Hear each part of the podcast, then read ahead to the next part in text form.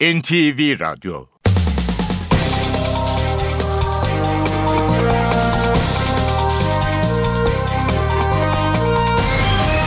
İşe Giderken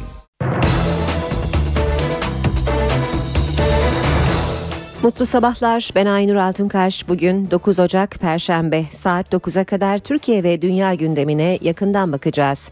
Ayrıntılardan önce başlıklarla başlayalım. 17 Aralık operasyonunu yürüten HSYK tarafından Bakırköy Cumhuriyet Başsavcılığı vekilliğine atanan Zekeriya Öz, operasyonun ardından Başbakan Recep Tayyip Erdoğan'ın yüksek yargı kökenli iki kişinin kendisine aracı gönderdiğini iddia etti. Başbakanlık iddiayı yalanladı. Adalet Bakanı Bekir Bozdağ, İstanbul Cumhuriyet Başsavcısı Turan Çolakkadı, Başsavcı Vekili Oktay Erdoğan ve İstanbul Emniyet Müdürü Selami Altınok hakkında Hakimler ve Savcılar Yüksek Kurulu'na inceleme izni vermeyeceğini açıkladı. Eski CHP Genel Başkanı Deniz Baykal, yolsuzluk iddiaları ve paralel devlet tartışmaları ile ilgili başlattığı görüşme dizisinin son durağında dün Cumhurbaşkanı Abdullah Gül'le görüştü. Gül'den inisiyatif almasını isteyen Baykal, umutsuzum Sayın Cumhurbaşkanı bunları siyasetin içinde olan tartışmalar gibi algılıyor dedi. Diyarbakır Bağımsız Milletvekili Leyla Zana'ya verilen 10 yıl hapis cezasını Yargıtay bozdu. 10 yıl aradan sonra Yunanistan yeniden Avrupa Birliği dönem başkanlığını devraldı. Konya'da yoğun sis ve buzlanma 20'den fazla aracın karıştığı zincirleme kazaya neden oldu. Bir kişinin öldüğü kazada çok sayıda yaralı var. Kaza nedeniyle karayolunun Ankara yönünde ulaşım sağlanamıyor. Geçirdiği trafik kazası sonucu hayatını kaybeden oyuncu Huban Öztoprak'ın cenazesi bugün İstanbul'da toprağa verilecek. İşe giderken gazetelerin gündemi.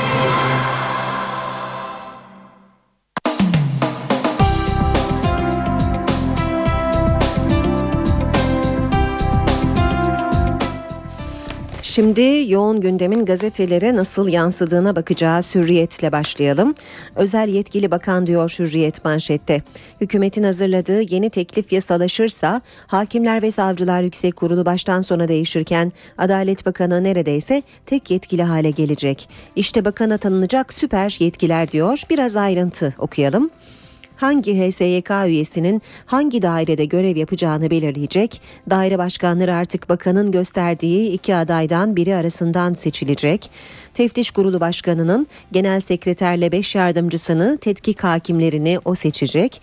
Nakten ve açıktan atanacaklar için tek yetkili olacak. Yönetmelik çıkarma yetkisiyle savcıların adli, hakimlerin idari görevlerini belirleme ve bu konuda genelge çıkarma yetkisi Adalet Bakanı'na geçecek. HSYK üyeleri hakkındaki disiplin işlemlerini HSYK Genel Kurulu yerine Adalet Bakanı tek başına yürütüp karara bağlayacak. Üyeleri görevden alabilecek diye devam ediyor Hürriyet'in haberi. Üç isim için izin vermem. Adalet Bakanı Bekir Bozdağ, Hakimler ve Savcılar Yüksek Kurulu'nun önceki gün haklarında inceleme başlattığı İstanbul Cumhuriyet Başsavcısı Turan Çolakkadı, Başsavcı Vekili Oktay Erdoğan ve İstanbul Emniyet Müdürü Selami Altınok için konuştu. Üç isim için izin vermeyi düşünmüyorum. Diğer altı isim için istenen izni veririm dedi. Devam edelim. E, Hürriyet'in birinci sayfasından haberlere. Özür dile denildi mi diyor. Hürriyet başlıkta Zekeriya Öz dün yazılı açıklama yaptı. Saygı duyduğum iki kişi başbakan tarafından bana gönderildi. Bursa'da görüştüm dedi. Başbakan hemen yalanladı. Kimseyi göndermedim. İftiradır. Yine Hürriyet'ten bir başlık Sayıştay şoku. Sayıştay 6. Dairesi Antalya Büyükşehir Belediye Başkanı Mustafa Kaydın döneminde iptal edilen 100. yıl spor kompleksi ile ilgili şok bir karar aldı. Projenin kamuyu zararı uğratacak biçimde iptal edildiğine hükmeden Sayıştay, Akaydın ve meclis üyelerinin milyonluk zararı ödemesini kararlaştırdı. Milliyetle devam edelim. Özden ağır iddialar diyor Milliyet manşette. İstanbul Başsavcı Vekilliğinden alınan Zekeriya Öz zehir zemberek bir açıklama yaptı. Yüksek yargı kökenli iki kişi bizzat başbakan tarafından bana gönderildi. Bu kişiler başbakanın bana çok kızgın olduğunu, ağır laflar ettiğini, bir mektupla özür dilemem gerektiğini, hükümete yönelik soruşturmaların derhal durdurulmasını, aksi takdirde zarar göreceğimi söylediler. Bu görüşmeden sonra koruma aracım alındı. Başıma gelebileceklerin sorumlusu bu işlemi yapanlardır. 22 kez yurt dışına çıktığım bilgisi kesinlikle gerçek dışıdır. İspatlanırsa aynı gün istifa edeceğim. Kişisel veri niteliğindeki bu bilgilerin Sayın Başbakan'a iletildiği ortaya çıkmıştır. Bu konuda yasal yollara başvuracağım. Dubai gezisinin bedelini Ali Ağoğlu'na ödettiğim gerçek dışıdır. Tüm masraflar kendim ve geziye benimle katılan meslektaşım tarafından ödenmiştir. Bu açıklamaları hemen başbakanlıktan e, bir e, yalanlama geldi. Savcı Öz'ün iddialarına başbakanlık iftira dedi. Singapur'da gazetecilerin sorularını yanıtlayan kaynaklar Başbakan Erdoğan'ın söz konusu iddiaları tümüyle iftira diye nitelediğini belirterek Başbakanımızın yüksek yargıdan birilerini göndermesi gibi bir durum söz konusu değil dediler. Milliyetten yine bir haber derin inceleme başlığını taşıyor. Adalet Bakanı talimat verdi. Bakan Bozdağ geçmişten bugüne savcıların yaptığı soruşturmaları incelettiğini, sorunların ancak böyle tespit edileceğini söyledi. Afrikalılar da bizi izleyecek. Türkiye yeni uydusuna kavuşuyor. Yapımına 2 yıl önce Japonya'da başlanan ve üretiminde 15 Türk mühendisinde görev aldığı TürkSat 4A uydusu Türkiye'ye teslim edildi. 15 Şubat'ta Kazakistan'dan fırlatılacak TürkSat 4A sayesinde Türkiye'den yapılacak televizyon yayınları Afrika kıtasına ulaşacak. Teslim törenine katılan Başbakan Erdoğan, Japon İmparatoru Akihito ile de bir araya geldi. Pardonla unutmayız. Yeniden yargılama tartışmasının odağındaki balyozda 17 yıl hapis cezası alan Deniz Kurmay Albay Ali Türkşen 17 Aralık yaşanmasaydı akıllarına gelmezdik dedi. Ergenekon ve Poyrazköy sanığı binbaşı Emre Onat da kimse Türk Silahlı Kuvvetleri'ni kendi tarafına çekmeye çalışmasın. Pardon serbestsiniz diyerek yaşadıklarımızı unutturamazlar diye konuştu. Yine milliyetten okuyalım. Grip ilacına euro engeli H3N2 virüsü kaynaklı grip salgınının tedavisinde kullanılabilecek bazı ithal ilaçlar piyasada yok. Eczacılık örgütleri sebep olarak Sağlık Bakanlığı'nın fiyat politikasını gösteriyor. Euro rekorlar kırarak 3 liraya kadar yükselmesine rağmen bakanlık sabit kur olan 1.95'ten alım yapmak istiyor. Yurt dışındaki üretici firmalar bunu kabul etmiyor.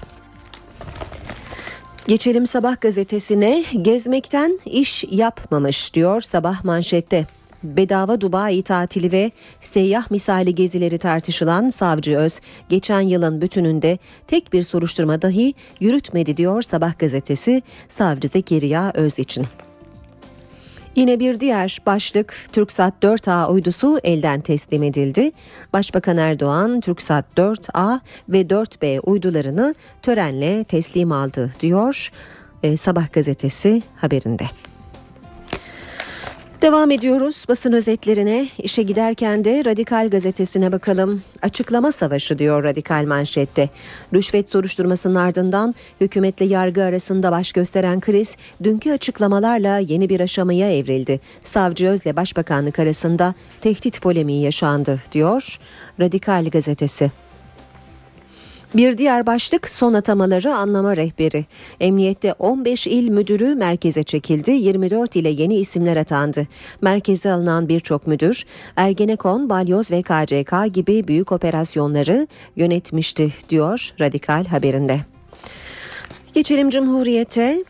AKP ortada bıraktı manşetiyle çıkmış Cumhuriyet gazetesi. AKP sözcüsü Çelik, Türkiye Barolar Birliği Başkanı Feyzioğlu'nun çabalarını şov olarak niteledi. Yeniden yargılama Ergenekon terör örgütünü balyozu yok sayma anlamına asla gelmiyor diyen Çelik, Feyzioğlu'nun kendisini yürütmenin yerine koyarak tutuklularda beklenti oluşturduğunu söyledi. Adalet Bakanı Bozdağ da Feyzioğlu ile randevusunu ileri tarihe attı. Meclise sunduğu yasa önerisiyle Adalet Bakanı'nı HSYK'da tek yetkili konumuna getirmeyi planlayan AKP, HSYK dairelerinin oluşumunda Anayasa Mahkemesi üyeleriyle Yargıtay Başkanı'nın seçiminde çok ince hesaplamalar yaptı. AKP seçilecek üyeler için en az 6 yıl kıdem koşulu getirerek güç kavgasına girdiği cemaatçilere karşı önlem aldı demiş Cumhuriyet haberinde. Bir diğer başlık Metinsiz 18 yıl. Polislerin döverek öldürdüğü Evrensel Gazetesi muhabiri Metin Göktepe yıl dönümünde mezarı başında ailesi, arkadaşları ve meslektaşlarınca anıldı. Oğlunun katillerinin başında e, o, bu törenden de ayrıntılar veriyor e, Cumhuriyet Gazetesi haberinde. Cumhurbaşkanı Gül'den kuvvetler ayrılığı mesajı Hitler de güçtü AKP'nin HSYK'nın yapısını değiştirmek için harekete geçmesinin yankıları sürerken Gül, Karaharp Okulu ziyaretinde kuvvetler ayrılığı vurgusu yaparak demokrasi denge sistemlerinin ahengidir dedi. Gül, mağlup olmadan önce Hitler'de Stalin'de güçlü, güç ne için kullanılıyor önemli, erdemli güce sahip olmak onurlu ve sürekli olur diye konuştu. Geçelim Star gazetesine. HSYK tuzağı geri tepti demiş Star manşette. Adalet Bakanı Bozdağ Hakimler ve Savcılar Yüksek Kurulu'nun şüpheli parasıyla Dubai tatili yapan Başsavcı Vekili Öz ve bildiri dağıtan Savcı Akkaş'la aynı pakete koyarak tasfiye etmek istediği Başsavcı Çolak Kadı ve İstanbul Emniyet Müdürü Altınok'a sahip çıktı. Hem iftira hem hem itiraf hem iftira diyor Star bir diğer başlıkta. İş adamı Ağoğlu'nun Dubai tatili parasını ben ödedim dediği başsavcı vekili Öz ağırlandığını itiraf etti demiş Star gazetesi haberinde. Habertürk'le devam ediyoruz. Habertürk'ün sür manşeti emniyette müfettiş dönemi. 24 ile yeni emniyet müdürü atandı. 16'sı baş müfettiş. Emniyetteki geniş atama kararnamesi dün resmi gazetede yayımlandı. 16 müdür merkeze çekilirken 24 ile yeni emniyet müdürleri atandı. Bunların 16'sı polis, e, polis baş müfettişi. Yine Habertürk'ten okuyalım başlık e, beraber uçmayız haber manşette. Diyarbakır'da Anadolu Jet'in iki pilotu kokpitte kavga etti. Beraber uçmayız diye diretti. Uçak 3 saat kalkmadı. İki yeni pilot geldi. Yeni Şafak'la devam edelim. Korsanla reform paketi diyor Yeni Şafak manşette. Adalet Bakanlığı hükümeti hedef alan 17 Aralık operasyonunda kullanılan korsan yöntemlere karşı harekete geçti. Yeni bir reform paketiyle savcılar mahkemeden dinleme kararı çıkarırken isimleri gizleyemeyecek. UYAP'ta kayıt oluşturmadan soruşturma başlatılamayacak. Başsavcıya bilgi vermek zorunlu olacak. Ve Zaman Gazetesi var e, son sırada. HSYK değişikliği Anayasa Mahkemesi'nden geri döner. İktidar Partisi'nin 3 yıl önce hararetle savunduğu bir sistemin tümüyle zıddını yanlışlık yapıldığı gerekçesiyle anayasallaştırmaya çalışması inandırıcı değil. Böyle bir girişim ülke içinde de dışında da demokratik standartlardan uzaklaşılması ve yargı bağımsızlığına bir darbe olarak algılanacaktır. Bu sözler Profesör Doktor Ergun Özbudun'a ait Zaman Gazetesi'nin manşetinde yer yer alıyor. Gece Konya'dan kaza haberi geldi. Yoğun sis ve buzlanma 20'den fazla aracın karıştığı zincirleme kazaya neden oldu. Kazada ilk belirlemelere göre bir kişi hayatını kaybetti, 28 kişi yaralandı.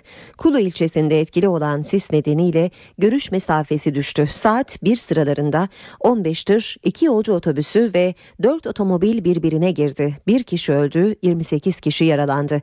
Çevre ilçelerden olay yerine çok sayıda ambulans sevk edildi. Araçlarda sıkışanların çıkarılması için kurtarma ekipleri seferber oldu. Karayolunun Ankara yönü uzun süre trafiğe kapalı kaldı. İşe giderken bu haber günün en sıcak haberlerinden biriydi. Gündemin sıcak gelişmeleriyle devam edelim. 17 Aralık operasyonunu yürüten ve Hakimler ve Savcılar Yüksek Kurulu tarafından Bakırköy Cumhuriyet Başsavcı Vekilliğine atanan Zekeriya Öz hakkındaki iddialar üzerine yazılı bir açıklama yaptı. Öz operasyonun ardından Başbakan Tayyip Erdoğan'ın yüksek yargı kökenli iki kişinin kendisini aracı gönderdiğini iddia etti. Başbakan Tayyip Erdoğan'ın kendisinden özür mektubu istediğini de ileri sürdü. Başbakanlık Bakanlıktan iddialara hemen yalanlama geldi. İddialar kesinlikle ve tümüyle iftiradır denildi. Bakırköy Başsavcı Vekili'ne atanan Zekeriya Öz, hakkındaki iddialarla ilgili yazılı bir açıklama yaptı. Öz yolsuzluk operasyonunun ardından Başbakanın yüksek yargı kökenli iki kişiyi kendisine aracı gönderdiğini iddia etti. Bu iddia Başbakanlık tarafından yalanlandı. Savcı Öz yazılı açıklamasında yüksek yargıdan iki kişi bir mektup yazarak Sayın Başbakan'dan özür dilemem gerektiğini soruşturmaları durdurmamı, aksi takdirde zarar göreceğimi söylediler dedi. Zekeriya Öz yaptığı yazılı açıklamada 22 kez yurt dışına çıktığı yönündeki iddiaları da yanıt verdi. Savcı Öz, bu iddialar ispatlanırsa istifa etmeye hazır olduğunu açıkladı. Tartışma yaratan Dubai seyahatine ilişkinde bilgi veren Zekeriya Öz, masraflarını Ağoğlu Şirketler Grubu'nun ödediği iddialarını bir kez daha yalanladı. Seyahatin iddia edildiği gibi 77.500 liraya değil, ailesi ve kendisi için toplamda 4207 dolara mal olduğunu söyledi. Bu parayı kendisinin ödediğini belirtti. Öz seyahate birlikte katıldığı meslektaşının masraflarının da toplamda 3500 dolar olduğunu ve bu rakamın da meslektaşı tarafından karşılandığını açıkladı. Zekeriya Öz'ün aracı iddiasını Singapur'da öğrenen Başbakan Recep Tayyip Erdoğan iddiayı iftira olarak niteledi. Başbakanlıktan yapılan açıklamada başbakanın herhangi bir kişiyi birine göndermesi gibi bir durum kesinlikle söz konusu olmamıştır denildi. Bu iddia başbakanımızın bizzat kendi ifadesiyle kesinlikle ve tümüyle iftiradır ifadeleri kullanıldı. Adalet Bakanı Bekir Bozdağ, İstanbul Cumhuriyet Başsavcısı Turan Çolakkadı, Başsavcı Vekili Oktay Erdoğan ve İstanbul Emniyet Müdürü Selami Altınok hakkında Hakimler ve Savcılar Yüksek Kurulu'na soruşturma izni vermeyeceğini açıkladı. Bozdağ paralel yapı iddiasını da Allah şirk, devlet ortak kabul etmez sözleriyle değerlendirdi. İstanbul Cumhuriyet Başsavcısı Turan Çolakkadı, Başsavcı Vekili Oktay Erdoğan ve İstanbul Emniyet Müdürü Selami Altınok. Bu üç isme HSYK incelemesi yok. Adalet Bakanı Bekir Bozdağ incelemeye izin vermeyeceğini açıkladı. HSYK 3. Dairesi 6 isimle ilgili inceleme kararı verdi. Ancak o isimlerle ilgili soruşturma başlatılması için Adalet Bakanı'nın izni gerekli. Adalet Bakanı 3 isim için izin vereceğini, 3 isim içinse izin vermeyeceğini söyledi. HSYK'nın inceleme yapacağı 3 isimse Bakırköy Cumhuriyet Başsavcı Vekili Zekeriya Öz, 17 Aralık soruşturmasını yürüten isim Celal Kara ve 25 Aralık soruşturması için harekete geçen isim Muammer Akkaş. Gazetecilerin Ankara temsilcileriyle bir araya gelen Adalet Bakanı 17 Aralık operasyonu sonrasında yaşananları değerlendirdi. Bozdağ, emniyette ve yargıdaki görevden almalarla ilgili olarak bu isimler yasaya uygun atandığı gibi yasaya uygun olarak görevden alınmıştır. Bu işlemler yargı denetimine açıktır ifadesini kullandı. Bozdağ, HSYK'nın yapısını değiştiren düzenlemeyi de değerlendirdi. Bakan Bozdağ, eğer kapsamlı bir anayasa değişikliği gerekirse bunun için de muhalefetle çalışabiliriz dedi. Bozdağ'ın en dikkat çekici ifadesi ise paralel devlet iddiaları ile ilgili oldu. Devlet içindeki gizli yapılanmalara mesaj veren Bozdağ, Allah şirk, devlet ortak kabul etmez ifadesini kullandı. Ve yeniden yargılama. Ceza soruşturmalarının davaların geçmişine dönük inceleme talimatı verdiğini söyleyen Adalet Bakanı, kaç soruşturma açıldı, kaç iddianame yazılandı, tek tek inceleniyor dedi. Adalet Bakanı'nın son mesajı da savcılara oldu. Hukuk devletinde soruşturmanın gizliliği önemli ama gizli soruşturma olmaz dedi. Hakimler ve Savcılar Yüksek Kurulu'nun yapısını değiştirmek için AK Parti'nin hazırladığı teklif siyasetin polemik konularından biri oldu. Hem AK Parti hem de muhalefet kanadından açıklamalar var. Birileri yine bunu beğenecektir, birisi beğenmeyecektir. Birisi taraftar olacaktır, biri karşı olacaktır. Bunun üzerinde tartışmalar yapılacaktır. Hukuk devletinin gereğidir bunlar. Yıllardır yargı tartısının kantarının ayarlarıyla oynamayın dedik. Gün gelir bu ayarlarını bozduğunuz bu kantar sizi de tartar dedik. Gün geldi.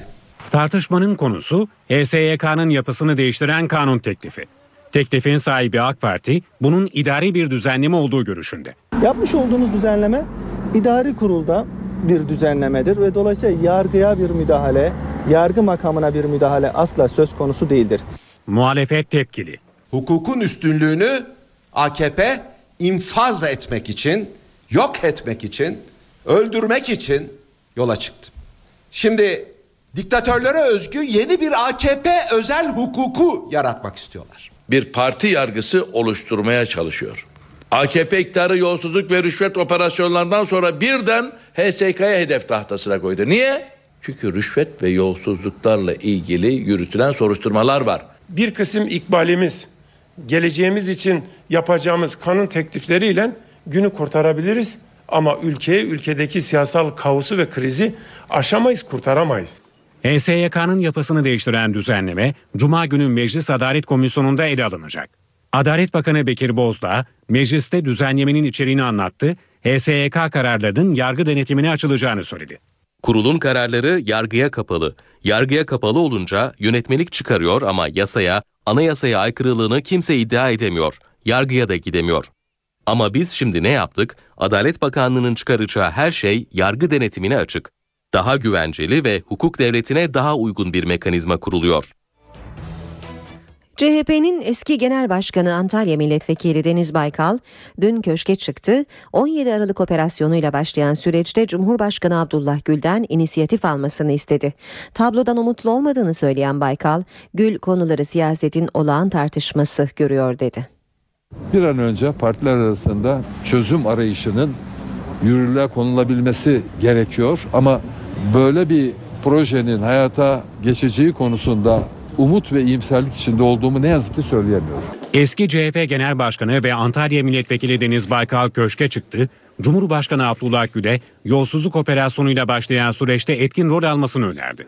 Ancak Gül bu talebe sıcak bakmadı. Şimdi hepimiz e, saygı duyacağımız ve gerçekten e, çatışan tarafların üzerinde onların doğrularını, eğrilerini ifade edebilecek bir sese ihtiyaç duyuyoruz. Ama bu sesi ne yazık ki e, şu ana kadar görmedik. Baykal, yargı krizini aşabilmek için önce fezlekelerin meclise gelmesi gerektiğini söyledi. 3 haftayı geçti hala fezlekeler gelmedi. Meclis o fezlekeleri bekliyor değerli arkadaşlar. Bu fezlekeler gelmeden hiçbirimiz e, yargının e, etkin bir şekilde işlediğini düşünemeyiz.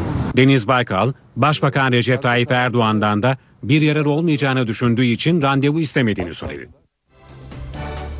Cumhurbaşkanı Abdullah Gül'den de dün kuvvetler ayrılığını vurgulayan açıklamalar geldi. Kara Harp Okulu'nu ziyaret eden Gül, çek balans ve ahenk ifadelerine vurgu yaptı. Bir ülkenin meşru bir şekilde yönetimi nasıl olur dediğinizde bugünkü çağda ona vereceğimiz cevap demokrasidir. Meşruiyetin temeli bugün demokrasiden geçmektedir. Demokrasi dediğimizde aslında milli iradedir. Bunu biraz daha genişletecek olursak demokratik hukuk devletlerinin kurulmasıdır. Düzenlerin böyle olmasıdır. Ve demokratik hukuk devleti dediğimizde de çok partili sistem, adil, serbest, düzgün seçimler ve kuvvetler ayrılığı prensibi çerçevesinde herkesin yetki ve sorumluluklarının belli olması ve bu düzen içerisinde check balans dediğimiz denge sistemlerinin olup bunların bir ahenk içerisinde yönetilmesidir. Türkiye Barolar Birliği Başkanı Metin Feyzioğlu'na hem iktidar hem de muhalefet cephesinden tepki var. Feyzioğlu kumpas iddialarının ardından başlayan Balyoz ve Ergenekon'da yeniden yargılama tartışmalarına ilişkin Cumhurbaşkanı ve Başbakan'a 3 maddelik çözüm önerisi sunmuştu. AK Parti sözcüsü Hüseyin Çelik Feyzioğlu için insanların ümitleri üzerinden şov yapıyor ifadesini kullandı. MHP lideri Devlet Bahçeli ise tepkisini randevu iptaliyle gösterdi. En üst seviyede yargıya yönelik salvolarla ve yargının içinden karşı tarafa yönelik salvolarla adalete tamamen güveni sarsılmış bir toplumla karşı karşıyayız. Paralel devlet tartışmaları ve yargıda yaşanan krize ilişkin Türkiye Barolar Birliği Başkanı Metin Feyzioğlu, Cumhurbaşkanı Abdullah Gül ve Başbakan Recep Tayyip Erdoğan'la görüştü, 3 maddelik çözüm önerisi sundu. Gün devletin çivilerini tekrar çakma zamanıdır. Adalet Bakanı Bekir Bozdağ ve parti liderleriyle bir araya gelmeyi planlayan Feyzioğlu'na siyaset tepkili. AK Parti sözcüsü Hüseyin Çelik de Feyzioğlu'nun girişimini eleştirdi. Sayın Barolar Birliği Başkanı kendini adeta yasamanın yerine koyarak sanki yürütmenin bütün yetkisini o kullanıyormuş gibi kamuoyunda hasseten bu tutuklu ve mahkum olan insanlar ve onların aileleri nezdinde büyük bir beklenti oluşturmuştur. Ne erye ergenekoncular, ne balyozcular, ne de onların savunucuları bizim için cici falan değildir. Dün değildi, bugün değil, yarın da olmayacaktır. MHP lideri Devlet Bahçeli, Metin Feyzoğlu'na verdiği randevuyu iptal etti. Milliyetçi Hareket Partisi'nin Barolar Birliği Başkanı'ndan duyacağı ve öğreneceği bir bilgi, dikkate ve kayda alacağı parlak bir fikri görülmemektedir. Feyzoğlu'na üyesi olduğu CHP'den de bir eleştiri geldi. CHP sözcüsü Haluk Koç isim vermeden tepki gösterdi. İyi niyetle yargının bu süreçte takınacağı rol hususunda ara buluculuk yapmaya gayret edenlerin de çok dikkat etmeleri gerekiyor.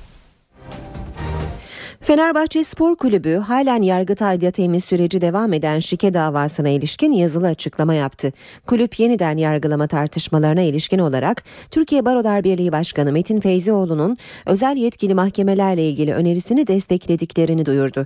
Açıklamada özel yetkili mahkemelerin kaldırılmasından sonra bu mahkemelerin verdikleri kararların gayrimeşru olacağı ileri sürüldü. Fenerbahçe Spor Kulübü hukuksuzlukla karşı karşıya bırakıldı denilen açıklamada gündemde gündemdeki davalarla ilgili genel mahkemelerde yeniden yargılama yolunun açılması girişimini koşulsuz destekliyoruz ifadesi yer aldı. Yargıtay'ın taraflı yorumlanabilecek bir acelecilikle hareket etmemesi de istendi.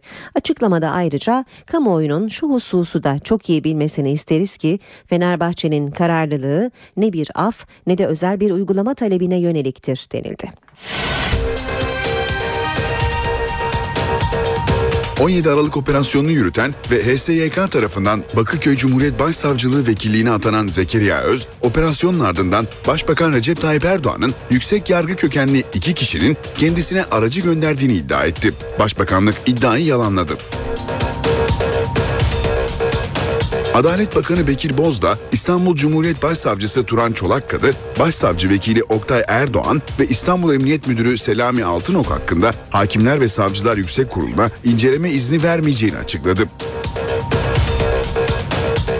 Eski CHP Genel Başkanı Deniz Baykal, yolsuzluk iddiaları ve paralel devlet tartışmaları ile ilgili başlattığı görüşme dizisinin son durağında dün Cumhurbaşkanı Abdullah Gül'le görüştü. Gül'den inisiyatif almasını isteyen Baykal, umutsuzum Sayın Cumhurbaşkanı bunları siyasetin içinde olan tartışmalar gibi algılıyor dedi. Diyarbakır Bağımsız Milletvekili Leyla Zana'ya verilen 10 yıl hapis cezasını Yargıtay bozdu. 10 yıl aradan sonra Yunanistan yeniden Avrupa Birliği dönem başkanlığını devraldı. Konya'da yoğun sis ve buzlanma 20'den fazla aracın karıştığı zincirleme kazaya neden oldu. Bir kişinin öldüğü kazada çok sayıda yaralı var. Kaza nedeniyle karayolunun Ankara yönünde ulaşım sağlanamıyor. Geçirdiği trafik kazası sonucu hayatını kaybeden oyuncu Huban Öztoprak'ın cenazesi bugün İstanbul'da toprağa verilecek. Gündeme yakından bakmaya devam edelim işe giderken de İzmir Cumhuriyet Başsavcılığı limanlarda yolsuzluk iddiasıyla başlatılan soruşturmada mahkeme ve savcılık kararlarını uygulamayan görevliler hakkında soruşturma başlattı. Açıklamada Cumhuriyet Başsavcılığı'nın toplam 37 şüpheli hakkında gözaltı kararı çıkardığı ancak 10 kişinin halen yakalanamadığı vurgulandı. Özellikle İzmir dışında icra edilmeyen mahkeme ve savcılık kararlarına ilişkin olarak ilgililer hakkında soruşturma başlatıldığı duyuruldu. Bu arada operasyonda gözaltına alınan ve İzmir Emniyetinde sorgulanan 27 kişiden 3'ü serbest bırakıldı. İzmir merkezli limanlardaki işlemlerde usulsüzlük iddiasıyla yürütülen operasyona ilişkin Devlet Demiryolları Genel Müdürlüğü'nden ikinci açıklama geldi. Açıklamada bazı basın yayın organlarında operasyona ilişkin gözaltı isim listeleri yayınlandığı hatırlatıldı. Bu listelerde adı geçen bazı personel hakkında herhangi bir gözaltı kararı bulunmadığı ve gözaltına alınmadıklarının altı çizilen açıklamada kaynağı belli olmayan, soruşturmada bulunmayan isimlerin soruşturma kapsamında zikredildiği edildiği söz konusu haberler sorumlu yayıncılık ilkesiyle bağdaşmadığı gibi mağduriyete de yol açmaktadır denildi. Başbakan Tayyip Erdoğan uzak doğu turunun ikinci ayağı olan Singapur'da resmi törenle karşılanan başbakan Singapur Cumhurbaşkanı ve Başbakanı ile bir araya geldi. Başbakan Erdoğan'ın programının ayrıntılarını NTV muhabiri Murat Barış Koralp aktarıyor. Başbakan Erdoğan resmi törenle karşılandıktan sonra önce Singapur Cumhurbaşkanı ile ardından da Singapur Başbakanı ile ayrı ayrı baş başa bir görüşme yaptı. Ardından heyetler arası görüşmelere geçildi ve biraz önce de basın toplantısı yaptı iki lider. Çok kısa süreli bir basın toplantısıydı. Her iki ülkenin başbakanı da terörle mücadelede yapılan işbirliği mutabakat zaptına değindi. Singapur Başbakanı bu mutabakat zaptıyla her iki ülkede gerçek bir tehdit olan uluslararası terörden korunmuş olacak dedi. Yine aynı şekilde Başbakan Erdoğan da çok önemli bir mutabakat zaptı olduğunu belirtti. Her iki ülke arasındaki terörle mücadeleye ilişkin zaptı. Çünkü dünyanın önündeki en büyük tehdit uluslararası terördür dedi. Singapur'la Türkiye arasında ekonomik serbest ticaret anlaşmasının bu yıl içerisinde başlamasına dair bir mutabakatta e, bir görüş birliği de ortaya çıktı burada. Ayrıca Singapur'dan Türkiye'ye direkt seferlerin yine İstanbul'dan Singapur'a direkt seferlerin arttırılması yönünde de her iki başbakan ortak bir irade beyanında bulundular. Buradaki programı resmi öğle yemeğiyle devam edecek başbakanın ardından da Singapur'un dünyaca ünlü botanik bahçesini ziyaret edecek Başbakan Erdoğan akşam saatlerinde de e, buradaki Singapur'daki ilk Türk Başkonsolosluğu 1903 yılında vefat eden Ataullah Efendi'nin mezarını ziyaret edecek ve Singapur temaslarını tamamlayıp Malezya'ya geçecek Başbakan Erdoğan. Japonya ile yapılan nükleer anlaşmanın barışçıl olmadığı eleştirilerine Enerji ve Tabi Kaynaklar Bakanı Taner Yıldız'dan yanıt geldi.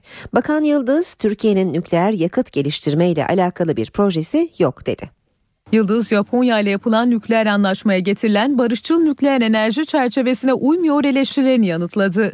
Türkiye, uranyum zenginleştirme teknolojisine değil, nükleer yakıt üretimi safhaları ile ilgili tecrübe sahibi olmayı amaçlıyor. Türkiye'nin o safhalarda bulunma isteğinin nükleer yakıt zenginleştirmesi olarak anlaşılmaması lazım. Nükleer yakıt elde etme ve direkt zenginleştirme ile alakalı bizim bir projemiz yok. Taner Yıldız, Türkiye'nin yakıt üretimini öğrenmek istediğini belirterek Türkiye'de uranyum çıkması halinde nasıl işleneceğini de öğrenmeyi istediklerini belirtti. Nükleer yakıt elde edilmesiyle alakalı farklı safhalar var. Bu safhalarda bulunmak istiyoruz. Türkiye, nükleer teknolojisini yerli sanayide geliştirirken bir yandan da bazı teknolojileri de almak durumunda. Türkiye'den uranyum çıkması halinde bunlarla alakalı bir şeye girmek istiyoruz. Bir işlem olsun istiyoruz. Yıldız, Türkiye'nin nükleer yakıt üretmeyeceğini de vurguladı. Üretmede kesinlikle yokuz. Önceden alınmış bir karardır. Kaldı ki bu santrali işletecek olanlar öncelikle nükleer yakıt tedarik etmek durumundadırlar. O yüzden bizim nükleer yakıt elde etmekle alakalı herhangi bir kaygımız, endişemiz yok. İşe giderken Türk Kızılayı Genel Başkanı Ahmet Lütfi Akar, Kızılay Maden Suyu logosundan çıkarılan Türk ibaresi hakkında açıklama yaptı. Akar, kurumun düşünceleri ve kimliğinde en ufak bir değişiklik söz konusu değildir ifadesini kullandı. Öncelikle şunu belirtmek isterim. Bu logomuzda, ismimizde ve kurumsal kimliğimizde en ufak bir değişiklik yoktur. Yapılan değişikliğin kurumsal bir izahı asla yoktur. Yapılan değişikliğin siyasi bir izahı da asla ve asla yoktur. Türk halkı olarak bu ürünümüzü temin ederken Kızılay maden suyu olarak çağrılması bir adet haline gelmiştir ve adeta sektör ürünüyle bağdaşmıştır. Bugün bir markete giden biri, bir bakkala giden birisi Kızılay maden suyu istemektedir. Yaptığımız şey malumun ilamıdır. Askeri savcılığın verdiği takipsizlik kararının ardından Uludere soruşturması yeniden gündemin önemli başlıkları arasına girdi. Dün en dikkat çeken açıklama AK Parti sözcüsüne aitti. Genelkurmay Askeri Savcılığı'nın Uludere'de 34 sivilin hayatını kaybettiği bombalamayla ilgili verdiği takipsizlik kararına tepkiler sürüyor. Üstelik hem iktidar hem de muhalefet kanadından. Çıkan karar açıkçası benim vicdanımı tatmin etmemiştir. Ve eminim ki kamuoyunun vicdanını da tatmin etmemiştir. Kendi ülkende kendi vatandaşını bombalayarak öldürüyorsun. Sorumluluğu yok mu hiç? Gereğini yapın istifa edin. AK Parti sözcüsü Hüseyin Çelik, savcılığın kaçınılmaz hata olarak nitelediği bombalama için ölümlü trafik kazalarını örnek gösterdi. Trafik kazasında bile bir insanın ölümüne sebebiyet vermek ceza kanununda bir karşılık gerektirir. Taksirli suçtan dolayı. CHP sözcüsü Haluk Koç hem hükümeti hem Genelkurmay Başkanı'nı eleştirdi. Taliban gücü sanısıyla zanlıyla bombalama yaparak 10 Afgan masum köylüyü öldürmesinden sonra yaşanan tartışmalar sorumluluğun kendisinde olduğu ortaya çıktığında Alman Savunma Bakanı'nın istifasıyla sonuçlandı. Geldiğimiz noktada demokrasi, anayasal kurumlar, Genelkurmay Başkanlığı, hükümet sorumluluğunuzu yerinize getirin. Metin Göktepe 18 yıl önce gözaltında polis işkencesinde öldürüldü. Göktepe dün mezarı başında anıldı. İstanbul Esenler'deki törene Göktepe'nin annesi, çok sayıda arkadaşı, meslektaşı ve sanatçılar katıldı. 1996 Ocağı'nda Ümraniye Cezaevinde öldürülen tutukluların cenaze törenini izlemek için Ali Beyköy'e giden Evrensel Gazetesi muhabiri Metin Göktepe gözaltına alınmış ve işkencede öldürülmüştü. Bizimkiler dizisinin Davut ustası Selçuk Ulu Ergüven 3 aydır tedavi gördüğü hastanede 72 yaşında yaşamını yitirdi. Bir süredir Aydın'da yaşayan Ulu Ergüven'in cenazesi 2004 yılında yaşamını yitiren oğlu Eren'in yanında toprağa verilecek. Çalsın Davutcuğum. Bırak bugün de hemen bela deme. Ne şey? Bizimkiler dizisinde Davut Usta olarak tanınan oyuncu Selçuk Ulu Ergüven. Sus patlatırım seni. Sapık mısın sen? Usta oyuncu 50 yılı aşkın sanat hayatında çok sayıda tiyatro oyunu, dizi ve sinema filminde rol aldı. Ya gideriz çıkarlar bir koğuşa sonra Allah göstermesin. Selçuk Ulu Ergüven'i Bizimkiler dizisinin Ali'si Atıday Ulu Işık anlattı. Selçuk abiyle beraber Bizimkiler dizisinden kaybettiğimiz 14 ya da 15. e, kişi oluyor bu. Çok esprili, çok babacan, etrafındakileri koruyup kollayan, esprileriyle sete renk katan bir kişilikti. Sinema filmleri olsun, e, oynadığı tiyatro oyunları olsun. Çok değerli ve çok büyük bir oyuncuydu. Ulu Ergüven 3 aydır tedavi gördüğü hastanede yaşamını yitirdi. 2012 yılından beri eşi ve oğluyla Aydın'da yaşayan oyuncunun son isteği İstanbul'a gitmekti. Kalça kırını tekrar ameliyat edilecekken bir gün ameliyata hazırlanırken bir enfeksiyon kaptı. Anestezi bölümüne bir yattı ve iki aydır anestezi bölümünden orada son buldu. Bir yatağa düşürünce bir daha kalkamadı. Son bir şey İstanbul'a gidelim dedi. Ulu Ergüven Aydın'da da oğluyla tiyatroya devam etti. En son Gülhane Parkı adlı oyunu oynamıştık onunla. Parkında. Turne, turne yapıyorduk. Çok güzel günlerimiz geçti birlikte çok güzel. Babasının izinden giden oyuncunun diğer oğlu Eren 2004 yılında 21 yaşındayken tiyatro sahnesinde geçirdiği kaza sonucu yaşamını yitirmişti. Beni seven izleyicilerime ben... Oyuncunun cenazesi oğlu Eren'in Zincirlikuyu'daki mezarının yanında toprağa verilecek. Kutsal bir şey bir kere bir hayat kurtarıyor. Geçirdiği trafik kazasında ağır yaralanan ve 11 gün süren yaşam mücadelesini kaybeden oyuncu Huban Öztoprak'ın cenazesi bugün İstanbul'da toprağa verilecek. 26 yaşındaki Huban Öztoprak için Ataköy 5. Kısım Camii'nde öğle namazını müteakip cenaze namazı kılınacak. Genç oyuncunun cenazesi namazın ardından Topkapı'daki aile mezarlığına defnedilecek. Huban Öztoprak tiyatro grubuyla çıktığı turne sırasında Muğla'nın Marmaris ilçesinde trafik kazası geçirmişti. Kazanın ardından ardından bitkisel hayata giren Öztoprak 11 gün komada kaldı ancak hayata tutunamadı. İşe giderken gazetelerin gündemi.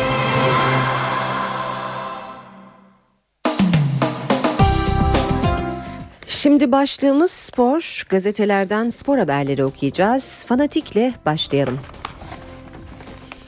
İşte Aslan Salih diyor Fanatik manşetinde. Cimbom Kayseri Spor'un genç savunmacısı Salih Dursun'u renklerine bağladı. Tunç Kayacı'ya konuşan Aslan'ın yeni savaşçısı hayalimi gerçekleştirdim. Galatasaray formasıyla Avrupa'da boy göstereceğim için çok mutluyum dedi. Tunç Kayacı'nın haberi Fanatik'in manşetinde. Aranan Yıldız Roni Sambacı'nın istekleri Başkan Fikret Orman'ı mest etti. Kartal'ın patronu Devler Ligi ve UEFA kupasına özel şartlar öne süren Brezilyalı için ihtiyacımız olan dünya yıldızı bu. Para değil hala kariyer peşinde ifadelerini kullandı. Caner'de sıcak gelişme sezonun en flash ismi için Yanal devreye girdi. Başkanla görüşen Fener'in hocası kamp bitmeden sözleşmeyi uzatalım dedi. 3 yıllık mukavele ve %100 oranında iyileştirme gündemde. AMK gazetesi Aslanım Di Maria diyor. Real Madrid'in Arjantinli solağından Cimbom'a mesaj gitti.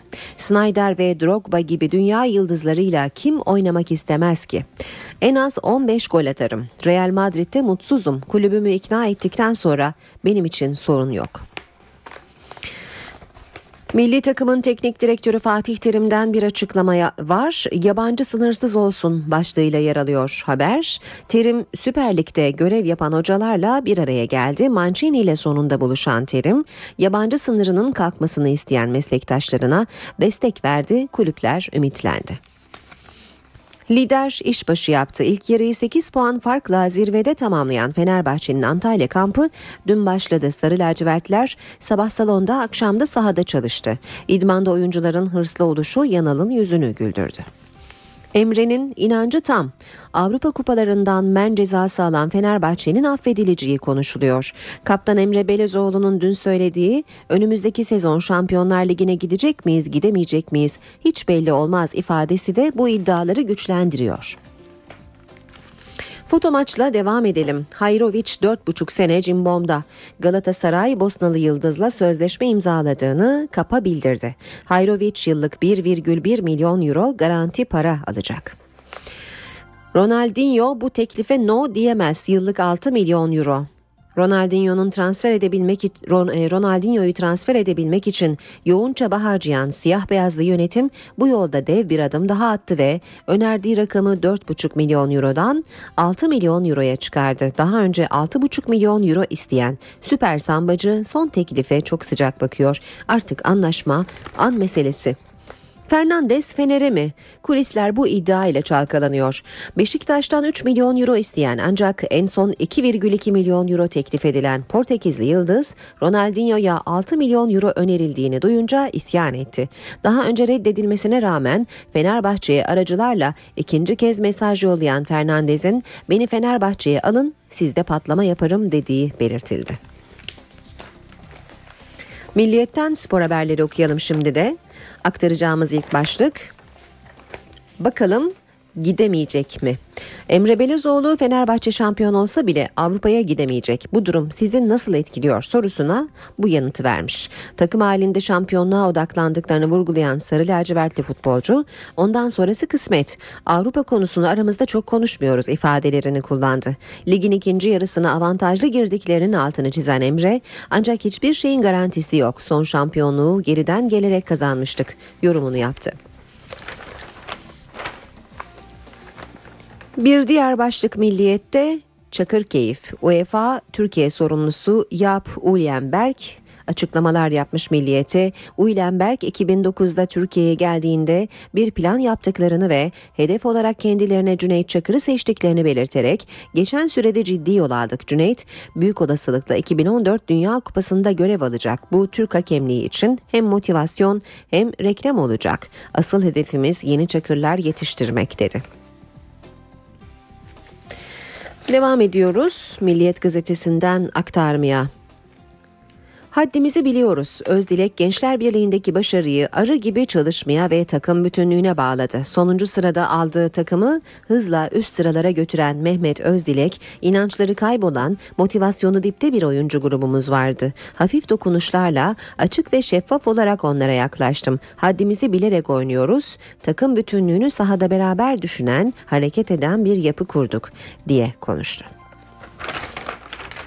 Bir Kolman klasiği Trabzonspor'da son olarak Galatasaray maçında gördüğü kırmızı kartla teknik direktörü Mustafa Akçay'ın tepkisini çeken Gustavo Kolman Antalya'daki kampa da geç katıldı. Kartal'dan Zafer Marşı, Eurocup P grubunda yer alan Beşiktaş Integral Forex, kupanın favorileri arasında gösterilen Lituvos Ritas'ı deplasmanda yıktı. Son 4 dakikasına 18 sayı önde girdiği maçta farkı koruyamasa da galibiyete ulaşmayı başardı. Skor 103-101. Fener Mersin yarı finalde Spor Toto Kadınlar Türkiye Kupası'nda Fenerbahçe ve Mersin Büyükşehir Belediyesi de yarı finale yükseldi. Hürriyet gazetesinden de e, spor e, bir spor başlığı aktaralım. İlk buluşmada İtalyanca dertleşme. Halef Selef Terim'le Mancini Antalya'daki toplantıda bir araya geldi. Galatasaray'ın eski ve yeni hocası yabancı oyuncu sayısını konuştu. Görüş alışverişi için düzenlenen antrenörler toplantısında İtalyanca sohbet eden Terim'le Mancini tam bir dostluk örneği gösterdi. İtalyan hoca Fatih Terim'in sorusu üzerine Türk futbolu yabancı sınırlamasıyla gelişmez dedi. NTV Radyo Günaydın herkese yeniden ben Aynur Altunkaş. İşe giderken de birlikteyiz. Gökhan Abur'la birazdan son hava tahminlerini konuşacağız. Önce gündemin başlıklarını hatırlatalım. 17 Aralık operasyonunu yürüten ve HSYK tarafından Bakırköy Cumhuriyet Başsavcılığı vekilliğine atanan Zekeriya Öz, operasyonun ardından Başbakan Recep Tayyip Erdoğan'ın yüksek yargı kökenli iki kişinin kendisine aracı gönderdiğini iddia etti. Başbakanlık iddiayı yalanladı. Adalet Bakanı Bekir Bozdağ, İstanbul Cumhuriyet Başsavcısı Turan Çolakkadı, Başsavcı Vekili Oktay Erdoğan ve İstanbul Emniyet Müdürü Selami Altınok hakkında Hakimler ve Savcılar Yüksek Kurulu'na inceleme izni vermeyeceğini açıkladı. Eski CHP Genel Başkanı Deniz Baykal, yolsuzluk iddiaları ve paralel devlet tartışmaları ile ilgili başlattığı görüşme dizisinin son durağında dün Cumhurbaşkanı Abdullah Gül'le görüştü. Gül'den inisiyatif almasını isteyen Baykal, umutsuzum Sayın Cumhurbaşkanı bunları siyasetin içinde olan tartışmalar gibi algılıyor dedi. Diyarbakır Bağımsız Milletvekili Leyla Zana'ya verilen 10 yıl hapis cezasını Yargıtay bozdu. 10 yıl aradan sonra Yunanistan yeniden Avrupa Birliği dönem başkanlığını devraldı. Konya'da yoğun sis ve buzlanma 20'den fazla aracın karıştığı zincirleme kazaya neden oldu. Bir kişinin öldüğü kazada çok sayıda yaralı var. Kaza nedeniyle karayolunun Ankara yönünde ulaşım sağlanamıyor. Geçirdiği trafik kazası sonucu hayatını kaybeden oyuncu Huban Öztoprak'ın cenazesi bugün İstanbul'da toprağa verilecek. Gökhan Abur'la beraberiz. Sayın Abur günaydın. Günaydın. Ee, sürekli uyarıyoruz. Özellikle bugünlerde iç kesimlerde yurdumuzun e, yoğun sis, pus ve e, buzlanma ve ayaz var. Lütfen dikkatli kullanalım araçlarımızı diyoruz. E, ama tüm uyarı ve önlemlere rağmen ne yazık ki kötü haberler almaya devam ediyoruz. Konya'dan gelen kaza haberi gibi. E, neler söylersiniz bugün için? Yine aynı Evet şu anda mı? devam ediyor. Aslına bakarsan iç kesimlerde yine sis var, pus var ve yerde gizli buzlanma var. Ve tabii sis ve pus görüşü kısıtlıyor ama yerdeki asfaltla aynı renkte olan gizli buzlanmada en ufak bir dikkatsizlikte burada biraz evvel söylediğiniz gibi zincirleme kazaları oluşturabiliyor. Çok dikkatli olmak gerekiyor. Bu gece ve yarın sabahta aynı koşullar İç Anadolu bölgemize ve doğuda devam edecek. Hatta hatta Marmara'nın doğusunda ve Batı Karadeniz iç kesimlerinde Bolu ve civarında da yer yer gizli buzlanma var. Sıcaklıklar iç kesimlerde ve doğuda gece sıcaklıkları oldukça düşük. Şu anda Erzurum eksi 25 derece, Kars eksi 24 derece, Diyarbakır eksi 5, Ankara merkez eksi 2 ama Ankara'nın çevresi eksi 5 derecelik sıcaklığa sahip. İzmir'de bile sıcaktı ki Adnan Menderes'te ölçülen değer bu. Eksi 2 derece. Evet e, soğuk hava etkisini sürdürürken bu akşam saatlerinden itibaren batıda rüzgar güneye dönecek. Ve rüzgarın güneye dönmesiyle birlikte Akdeniz'de, Ege'de ve Marmara'da sıcaklıklar gündüz sıcaklıkları biraz yükselecek. Biraz yükselen sıcaklıklar özellikle hafta sonu etkisini gösterecek ki Akdeniz'de sıcaklıkların yer yer 18 ile 20 derece arasında olmasını bekliyoruz. Hatta yer yer Antalya ve civarında 20 dereceyi geçebilir yarın için. Bugün ise sıcaklık Antalya'da 18 derece. İç kesimlerde sıcaklıklar oldukça düşük demiştim. Ankara'da bugün beklediğimiz en yüksek sıcaklık 4 derece civarında olacak. İzmir'de ise rüzgarın güneye dönmesiyle birlikte sıcaklık biraz yükselecek demiştim ama bugün beklediğimiz en yüksek sıcaklık o bölgeye de 13-14 dereceler civarında ama gece soğuk geçmeye devam edecek. Yarınsa sıcaklık 15-16'lara kadar çıkabilecek. İstanbul'da şu anda hava sıcaklığı 8 derece ama hafif de esen bir Poyraz var. Poyraz'dan dolayı hissedilen sıcaklık şu anda 5 dereceler civarında.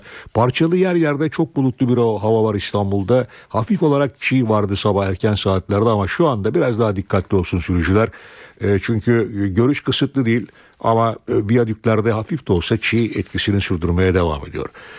Evet rüzgarların güneye dönmesi beraberinde yağış getirecek mi derseniz hafta sonu özellikle pazar günü Güney Ege'ye yağış gelecek. Bu yağışlar çok büyük olasılıkla pazartesi günü batı bölgeleri etkileyecek ama çok kurak bir dönem yaşıyoruz. Ee, önümüzdeki günlerde de öyle çok kuvvetli yağışlar da pek gözükmüyor şu andaki bulgulara göre. Gökhan Abur teşekkürler. İşe giderken gazetelerin gündemi.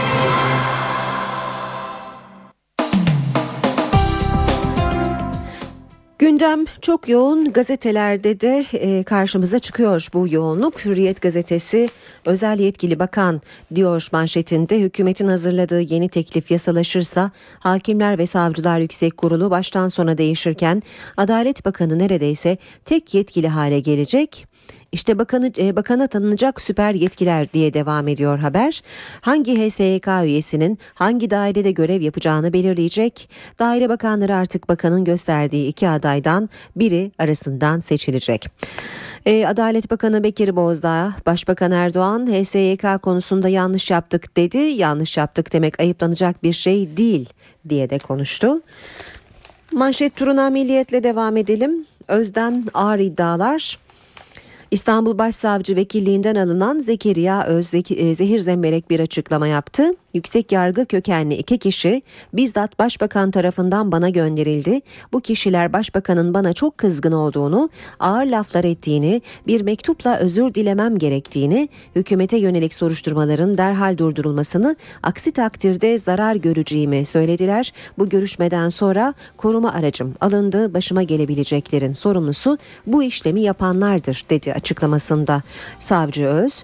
E, iddialarına başbakanlıktan yalanlama geldi. Singapur'da gazetecilerin sorularını yanıtlayan kaynaklar Başbakan Erdoğan'ın söz konusu iddiaları tümüyle iftira diye nitelediğini belirterek Başbakanımızın yüksek yargıdan birilerini göndermesi gibi bir durum söz konusu değil dediler. Adalet Bakanı talimat verdi, derin inceleme ediyor. Milliyet Bakan Bozdağ geçmişten bugüne savcıların yaptığı soruşturmaları incelettiğini, sorunların ancak böyle tespit edileceğini söyledi. Sabahta manşet Gezmekten iş yapmamış, bedava Dubai tatili ve seyyah misali gezileri tartışılan Savcı Öz, geçen yılın bütününde tek bir soruşturma dahi yürütmedi diyor Sabah gazetesi haberinde. Devam edelim manşet turuna Radikal gazetesiyle. Radikal'in manşeti açıklama savaşı. Rüşvet soruşturmasının ardından hükümetle yargı arasında baş gösteren kriz dünkü açıklamalarla yeni bir aşamaya evrildi. Savcı Özle Başbakanlık arasında adeta tehdit polemiği başladı diyor Radikal gazetesi de. Cumhuriyet gazetesine bakalım. Cumhuriyet'in manşeti AKP ortada bıraktı. AKP sözcüsü Hüseyin Çelik, Türkiye Barolar Birliği Başkanı Feyzioğlu'nun çabalarını şov olarak niteledi. Yeniden yargılama Ergenekon terör örgütünü balyozu yok sayma anlamına asla gelmiyor diyen Çelik, Feyzioğlu'nun kendisini yürütmenin yerine koyarak tutuklularda beklenti oluşturduğunu söyledi. Adalet Bakanı Bozdağ da Feyzioğlu ile randevusunu ileri bir tarihe attı. Zaman gazetesinde manşette Profesör Doktor Ergun Özbudu'nun açıklamalarını görüyoruz. AK Parti'nin Hakimler ve Savcılar Yüksek Kurulu'nun yapısını yeniden değiştirme girişimine Anayasa Profesörü Özbudun'dan tepki geliyor. Haberin başlığı HSYK değişikliği Anayasa Mahkemesi'nden geri döner. İktidar Partisi'nin 3 yıl önce hararetle savunduğu bir sistemin tümüyle zıddını yanlışlık yapıldığı gerekçesiyle anayasallaştırmaya çalışması inandırıcı değil. Böyle bir girişim ülke içinde de dışında da demokratik standartlardan uzaklaşılması ve yargı bağımsızlığına bir darbe olarak algılanacaktır. Yeni Şafak'a bakalım. Manşet korsanlığa reform paketi diyor.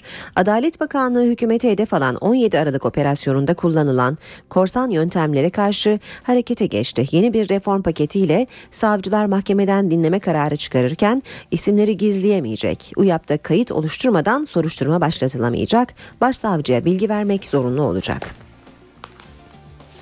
Yeni Şafak'ta da HSYK tuzağı geri tepti manşetini görüyoruz. Adalet Bakanı Bozdağ, HSYK'nın şüpheli parasıyla Dubai tatili yapan başsavcı vekili Öz ve bildiri dağıtan savcı Akkaş'la aynı pakete koyarak tasfiye etmek istediği başsavcı, e, başsavcı Çolak Kadı ve İstanbul Emniyet Müdürü Altınok'a sahip çıktı. Habertürk'le bitirelim bu bölümü.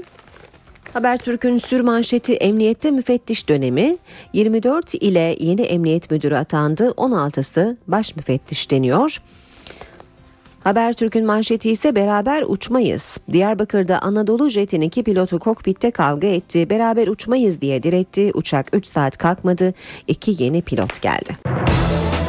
Saat 8.17 NTV Radyo'da işe giderken de birlikteyiz. Güne e, Zekeriya Öz'ün dün yaptığı açıklamaların yankılarıyla başlamıştık. Bakalım bugün başkentte bu yankılar devam edecek mi? Karşımızda Gökhan Gerçek var. Gökhan günaydın. Günaydın. Neler söyleyeceksin bize bu sabah Ankara'dan? Evet, Zekeriya Öz'ün çok konuşulacak açıklamaları bugün de başkentte e, değerlendirilecektir mutlaka. Siyaset gündeminde de yakından ilgi görüyor. İstanbul'daki 17 Aralık operasyonu sonrasında yaşanan tüm süreç yakından takip ediliyor. Özellikle e, soruşturmanın bileşenleri, polis, savcı ve onun dışında hakimler ve savcılar yüksek kurulunun yapısına değişiklik, poliste ve e, yargıda yaşanan terfi ve yer değişiklikleri siyaset gündeminde de ağırlıklı yer tutuyor. Ee, bu çerçevede gündemin değerlendirmek gerekiyor. Rutin gündem ama ağırlıklı olarak bu, bu konuların konuşulacağını söyleyebiliriz. Cumhurbaşkanı Abdullah Gül dün Karar Okulu'nda yaptığı konuşmada kuvvetler ayrılığı mesajı vermişti. Gül'ün bugün sabah saatlerinde oldukça önemli program var. E, MİT Müsteşarı Hakan Fidan'la Türk'te bir görüşme yapacak. 17 Aralık operasyonu sonrasında yaşananlarla ilgili e, bir bilgilendirme yapılmasını bekliyoruz Cumhurbaşkanı'na. Gül ardından Türk Tabipler Birliği Merkez Konseyi Başkanı Özdemir Aktan'ı kabul edecek. E, gündemde özellikle tabipleri ilgilendiren tam gün yasası var. Aktan tam gün yasasına ilişkin çekincelerini Cumhurbaşkanı Abdullah Gül'e iletecek. Türkiye Barolar Birliği Başkanı Metin Fevzioğlu'nun e, bu yaşananların ardından bir girişim olmuştu. Özellikle Ergenekon, Balyoz gibi davalarda yeniden yargılama, anayasal suçlar, terör suçları gibi e, kritik davalarda yeniden yargılama konusunu gündeme getirmişti. Önce Cumhurbaşkanı Abdullah Gül ardından da Başbakan Erdoğan'la bir görüşme yapmıştı. Görüşme trafiği devam ediyor Fevzioğlu'nun. Bugün de Meclis Başkanı Cemil Çiçek de bir gelecek. Kamuoyunda gündeme gelen yeniden yargılama konusu bu görüşmede de ele alınacak. CHP lideri Kemal Kılıçdaroğlu aday tanıtım toplantısına katılmak üzere bugün Bursa'ya gidecek. Kılıçdaroğlu'nun Bursa'ya hareketinden önce e, basın mensuplarının sorularını cevaplaması bekleniyor. Bugün önemli bir basın toplantısı daha var. Ee, Türkiye genelinde e, bu kış soğuk geçiyor ancak çok fazla yağış yok. Ee, özellikle İstanbul, Ankara, İzmir gibi büyük şehirlerde su sıkıntısı olabilir. Orman ve Su İşleri Bakanı Veysel Eroğlu yağış ve barajlardaki su durumu konusunda e, bir basın toplantısı düzenleyecek. Ee, son olarak meclis gündeminden bahsedelim. Meclis Genel Kurulu'nda uluslararası anlaşmaların görüşülmesi bekleniyor. Komisyonların çalışmaları da devam ediyor. Bir taraftan Anayasa Komisyonu demokratikleşme paketini ele almak için bugün bir araya gelecek. Plan ve Bütçe Komisyonu'nda da Aile Bakanlığı e, Politikalar, Aile ve Politikalar Bakanlığı'nın teşkilat ve görevleri hakkında değişiklik öngören tasarının görüşülmesine devam edecek Aynur. Gökhan teşekkürler. Kolay gelsin. Gündemi Gökhan Gerçek'ten aldık. Devam edelim. Ee, Zekeriya Öz'ün açıklamaları ve Başbakanlıktan gelen karşı açıklamalarla bir kez daha hatırlatalım. Yolsuzluk operasyonu sonrası Bakırköy Cumhuriyet Başsavcı Vekilliğine atanan Zekeriya Öz, Başbakan Erdoğan'ın kendisinden özür mektubu istediğini ileri sürdü. Başbakanlıktan bu iddiaya yalanlama geldi.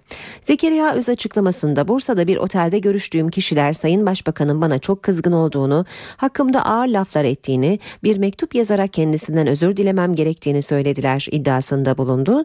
Başbakanlıktan yapılan açıklamada ise iddia yalanlandı ve Başbakanımızın iddia edilen konuyla ilgili olarak yüksek yargıdan birilerini ya da herhangi bir kişiyi birine göndermesi gibi bir durum kesinlikle söz konusu olmamıştır.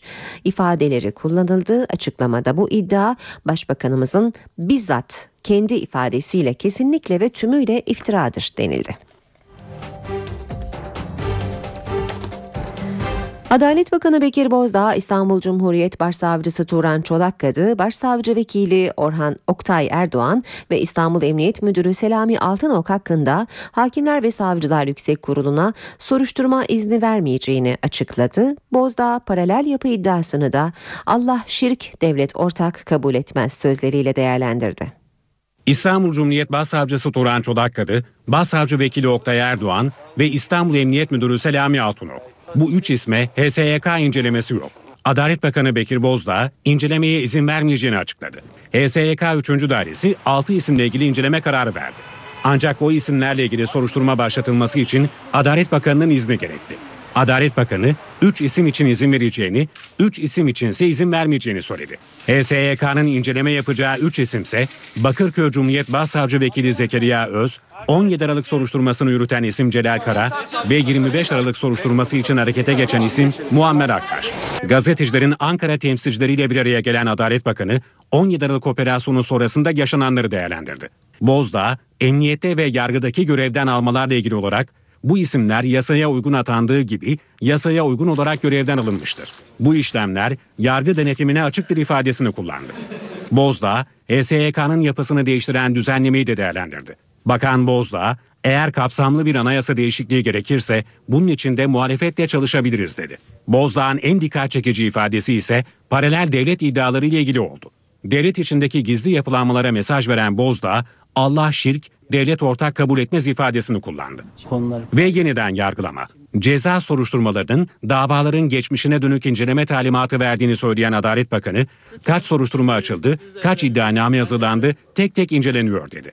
Adalet Bakanı'nın son mesajı da savcılara oldu. Hukuk devletinde soruşturmanın gizliliği önemli ama gizli soruşturma olmaz dedi. Diyarbakır Bağımsız Milletvekili Leyla Zana'ya verilen 10 yıl hapis cezasını Yargıtay bozdu. Dosya mahkemeye geri gönderildi. Yargıtay, Diyarbakır Bağımsız Milletvekili Leyla Zana'ya verilen hapis cezasını bozdu. Diyarbakır 5. Ağır Ceza Mahkemesi'nde görülen davada Leyla Zana'ya yaptığı 9 ayrı konuşmanın terör örgütü üyeliği boyutuna ulaştığı gerekçesiyle 10 yıl hapis cezası verildi. Ancak Yargıtay kararı bozarak dosyayı mahkemeye geri gönderdi. Kararı bozma gerekçesinde sadece terör örgütünün propagandasını yapma suçuna dayanılarak örgütün doğrudan üyesi olma hükmü kurulamayacağı belirtildi. Savcılık sanık Zana hakkında terör örgütüne üye olmak, örgüt adına suç işlemek ve propaganda yapmak gibi suçlardan 55 yıla kadar hapis cezası istemişti. Suriye Devlet Televizyonu'nda spiker olan Sevra Baklacı, Türkiye Komünist Partisi'nin Hatay'ın Defne beldesinden belediye başkan adayı oldu. Açıklamayı Türkiye Komünist Partisi yaptı. Hatay doğumlu olan Baklacı, 2011 yılında Arapça eğitimi için Suriye'ye gitmiş ve Suriye Devlet Televizyonu'yla Şam Radyosu'nda spikerlik yapmaya başlamıştı.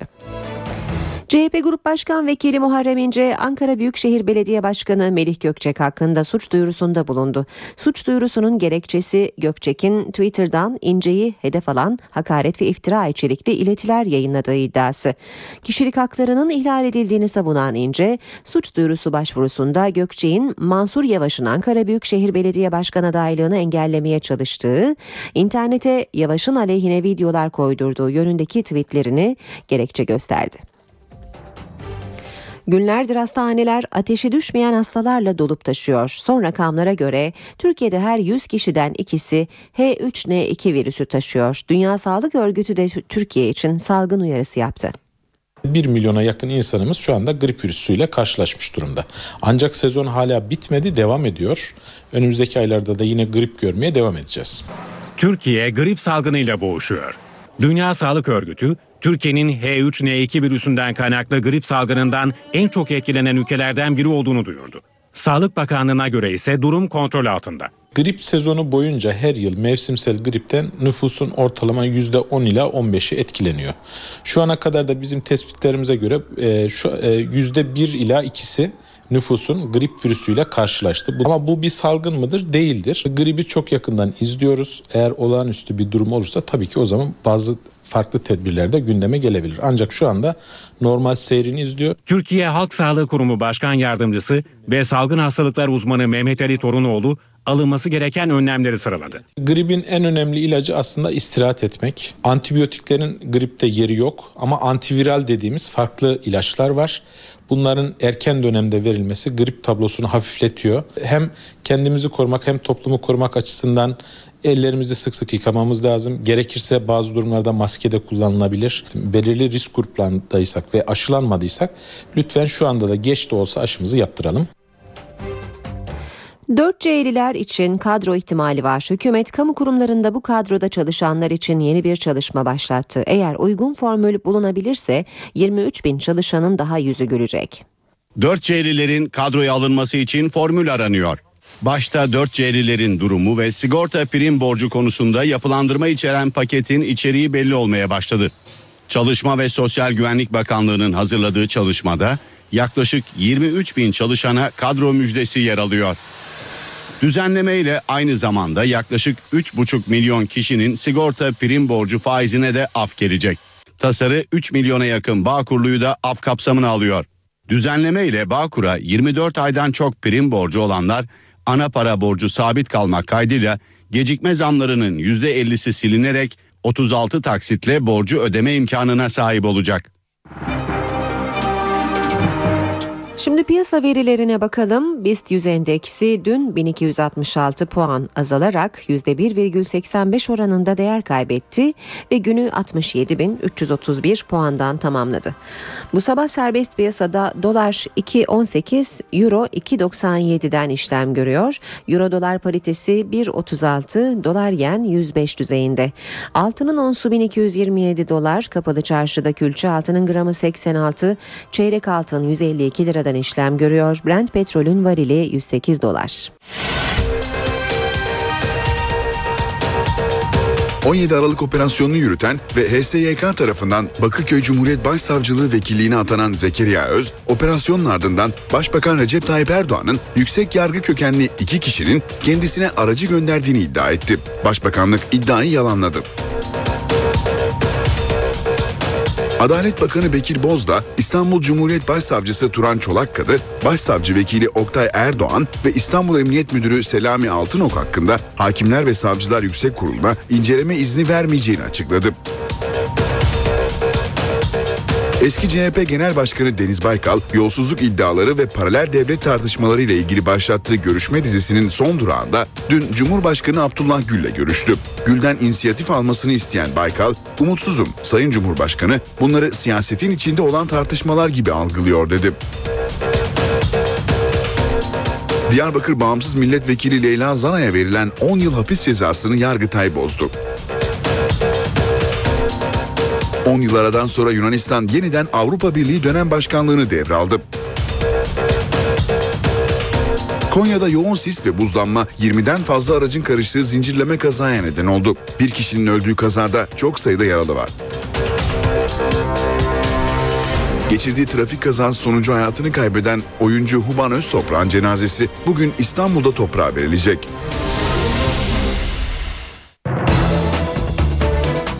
Gündemin öne çıkan haberlerine yakından bakmaya devam edelim. Başbakan Erdoğan uzak doğu turunun ikinci ayağı olan Singapur'da resmi törenle karşılanan Başbakan Singapur Cumhurbaşkanı ve Başbakanı ile bir araya geldi. Erdoğan'ın programının ayrıntılarını NTV muhabiri Murat Barış Koralp'ten alalım.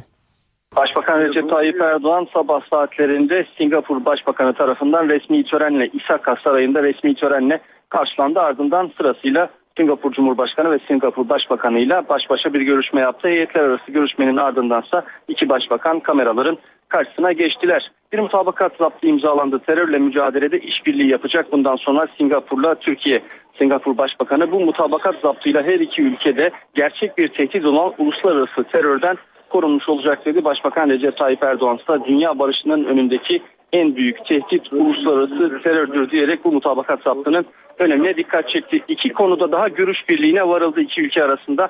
Serbest ticaret anlaşmasının başlaması konusunda, müzakerelerinin başlaması konusunda her iki ülke başbakanı da görüş birliğini kameraların karşısında tekrarladılar ve Singapur'dan Türkiye'ye, Türkiye'den de Singapur'a direkt uçuşlarında artırılması konusunda her iki ülke başbakanı da ortak görüş belirttiler.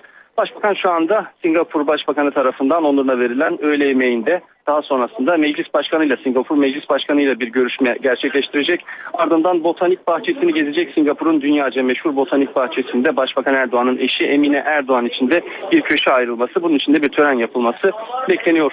Dünyanın en büyük ikinci konteyner limanını ziyaret edecek botanik bahçesindeki gezintiden sonra Başbakan ardındansa Singapur'daki ilk Türk Başkonsolosu 1903 yılında vefat eden Ataullah Efendi'nin burada bulunan mezarını ziyaret edecek. Singapur temaslarının sonuncusu bu mezarlık ziyareti ardından da Başbakan akşam saatlerinde Türkiye saatiyle 17 sularında Malezya'ya geçecek.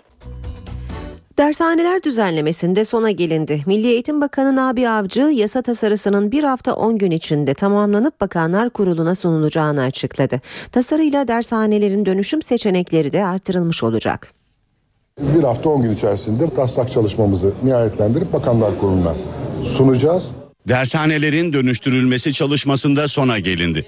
Tasarı en geç 10 gün içinde tamamlanarak meclise sevk edilecek. Milli Eğitim Bakanı Nabi Avcı, tasarının son halinde dershanelerin dönüşüm seçeneklerinin artırıldığını söyledi. Yani özel okul olmak istemeyenler özel etüt eğitim merkezi mi olmak istiyor, farklı bir kursa mı dönüşmek istiyor, anaokuluna mı dönüşmek istiyor, açık liseye mi dönüşmek istiyor e, gibi e, seçenekler üzerinden onlar e, kararlarını verecekler. Dönüşüm Eylül 2015 itibariyle başlayacak. 2014-2015 eğitim öğretim yılında dönüşebilenlere tabii farklı teşvikler uygulanacak. Ama netice olarak hepsinin 2015 2016 eğitim öğretim yılı başından itibaren yani Eylül 2015'ten itibaren bu kendilerine sunulan seçeneklerden birine karar vermiş ve ona e, dönüşmek için e, gerekli e, düzenlemeyi yapmış olmalarını bekliyoruz. Bakan Avcı, özel okula dönüşmek isteyen dershaneler için geçici bir süre bazı teknik şartların esnetileceğini de hatırlattı. NTV'nin edindiği bilgilere göre özel okula dönüşüm sürecinde ilk aşamada alkol satışı yapan yerlere belirli bir mesafede olma şartı aranmayacak. Ayrıca laboratuvar şartı ve kullanım alanı boyutları gibi konularda da bazı esneklikler sağlanacak. Özel okula dönüşemeyen dershanelerdeki öğretmenlerin istihdam sorunu içinse halk eğitim merkezleri formülü devreye girecek. Ancak bunun için de öğretmenlerin belirli bir süre sözleşmeli veya kadrolu olarak çalışmış olma şartı aranacak. Şimdi İstanbul'u sürücüleri bir kez daha uyaralım. Pek çok noktada az önce yoğunlukları saymıştık. Büyükdere Caddesi'nde de bir trafik kazası olduğunu söyleyelim. E, Seyrantepe civarında Sanayi Mahallesi'ni geçtikten sonra Maslak yönünde e, bir kaza söz konusu. Şu anda e, Zincirlikuyu'dan Maslak e, Tem ayrımına kadar trafiğin çok yoğun olduğunu söyleyelim, tekrarlayalım. Kaza sebebiyle Büyükdere Caddesi'nde Zincirlikuyu'dan Maslak Tem çıkışına kadar trafik çok yoğun ilerliyor. Konya'da yoğun sis ve buzlanma zincirleme trafik kazasına sebep oldu. Kulu mevkiinde meydana gelen kazada bir kişi hayatını kaybetti, 28 kişi ise yaralandı. Kaza nedeniyle Ankara-Konya Karayolu'nun Ankara istikameti uzun süre araç trafiğine kapandı. Yoğun sis ve gizli buzlanma bu defa Kulu'da kazaya neden oldu. 20'den fazla araç birbirine girdi. Kazada bir kişi hayatını kaybetti, 28 kişi yaralandı. 15 tır, 2 şehirler arası otobüs ve 4 otomobilin karıştığı kaza gece bir sıralarında meydana geldi. Sürücüler Kulu Makas mevkiinde gizli buzlanmayı fark etmedi, araçlar ardarda çarpıştı. Olay yerine çevre ilçelerden çok sayıda ambulans ve itfaiye ekibi sevk edildi. Sağlık görevlileri yaralılara müdahale ederken itfaiye ekipleri araçlarda sıkışanları kurtardı. Kaza nedeniyle Ankara-Konya yolunun Ankara istikameti uzun süre trafiğe kapandı. Uzun araç kuyrukları oluştu. Enkaz kaldırma çalışmaları sonrasında yol kontrollü olarak trafiğe açıldı. 2010 yılında Haydarpaşa Garı'nda çıkan yangının gerekçeli kararı açıklandı. E, Kararla ilgili davada gerekçeli karar açıklandı. Karara göre çatıyı 84 yıldır onarmayan idare suçlu bulundu. Haydarpaşa Garı'nda çıkan yangında çatıyı 84 yıldır onarmayan idarede kusurlu. Bu ifade yangınla ilgili açılan davanın gerekçeli kararında yer alıyor. Hakim çatının 84 yıldır onarılmadığını, kültür varlıklarına karşı gerekli sorumluluğun yerine getirilmediğini, bunun da yangına sebebiyet verdiğini, bunların idari ve siyasi anlamda kusur olduğunu savundu. Yapının yangına karşı modern yöntemlerle donatılmamış ve korunmamış olmasının kolayca yanmasına ciddi katkısı olduğu belirtildi. Davada izolasyonu yapan iki işçi ve şirket sahibi taksirle yangına neden olmak suretiyle genel güvenliğin taksir ve tehlikeye sokulması suçundan 10 ay ceza almıştı. Türkiye'deki engelli nüfusun büyük bölümü İstanbul'da. Öyle ki sayıları sıralamada 65 ilin önüne geçiyor. Boşananların sayısı da evlenenlere kıyasla arttı. Doğum sayıları ise azaldı. NTV'den Özgür Yılmaz İstanbul'la ilgili Türkiye İstatistik Kurumu verilerini araştırdı. Türkiye'de her 5 kişiden biri İstanbul'da dünyaya geliyor. Ama doğum 2008'den bu yana azaldı. 2012'de 224 bin bebek dünyaya geldi, 54 bin kişi ise yaşamını yitirdi. En fazla doğumun olduğu ilçe Sultanbeyli, Esenyurt, Arnavutköy, Sancaktepe, Sultan Gazi gibi ilçelerimiz ilk sırayı alıyor. En sonki sıraları ise Adalar, Kadıköy, Beşiktaş, Bakırköy ilçelerimiz almakta. Ölüm oranlarında? Ölüm oranlarına baktığımızda çok ilginç bir tablo bizim karşımıza çık. Ölümde en fazla e, İstanbul'da ölüm e, Kadıköy ilçesinde gerçekleşmiş. Peki evlenme ve boşanma oranlarında durum ne? Son 4 yılda evlenenlerin sayısı 3 bin, boşananların sayısı ise 6 bin arttı. İstanbul'da engellilerin sayısı da dikkat çekiyor. Engellilerle ilgili sorunlar zaman zaman gündeme taşınıyor. Engelli vatandaşlar kendileriyle ilgili ortak yaşam alanlarında düzenleme yapılmasını istiyor. İstanbul'da yaşayan engelli sayısı ise dikkat çekici boyutta. Burada 670 bin engelli vatandaş yaşıyor ki bu sayı Türkiye'de 65 ilin nüfusundan daha fazla. Engelli bir vatandaş olarak daha mı zor oluyor yaşamak? O çok daha zor. O çok daha zor. Çünkü e, yani e, önünüze engeller çıkıyor. Bunun yanı sıra e, yaşam şartları zaten zor. Bizler için daha da zor. Olası bir depremi bekleyen İstanbul'da çoğunluk eski binalarda oturuyor. Şehirdeki binaların sadece beşte biri 2000 yılından sonra inşa edildi. İstanbul intiharda da birinci sırada. Türkiye'de intihar eden her 7 kişiden biri İstanbul'dan. 2012'de intihar olmayan tek ilçe ise Şile. İşe giderken Suriye'de şiddetlenen çatışmalar ve silah sesleri Şanlıurfa'nın Akçakale ilçesinde tedirginlik yarattı. Çatışmalar şiddetlenince de çok sayıda sığınmacı sınıra geldi. Nükleer denetimden geçirilen Suriyeliler Şanlıurfa'daki kamplara yerleştirildi. Çatışmadan kaçan Suriyeliler Akçakale sınır kapısına dayandı. Şanlıurfa'nın karşısında bulunan Tel Abyad'da Özgür Suriye ordusuyla EKD bağlı Irak Şam İslam Devleti militanları arasındaki çatışmalar şiddetlendi. Güvenlik için Akçakale sınır kapısı geçişlere kapatıldı. Olaylardan kaçan çok sayıda Suriyeli sınıra akın etti. Kimyasal silah endişesi nedeniyle nükleer denetimden geçen sığınmacılar Türkiye'ye geçiş yaptı. Silah sesleri ilçede de tedirginliğe neden oldu. Çatışmadan seken mermiler sınıra yakın bölgedeki evlere isabet etti. Fevzi Çakmak mahallesinde ise boş bir araziye havan topu mermisi düştü. O sırada arazide kimse olmaması olası bir faciayı önledi. 10 yıl aradan sonra Yunanistan yeniden Avrupa Birliği dönem başkanlığını devraldı. Yunanistan bu dönemle birlikte 5. kez bu görevi üstlenmiş oldu. Yunanistan Avrupa Birliği dönem başkanlığını resmen devraldı.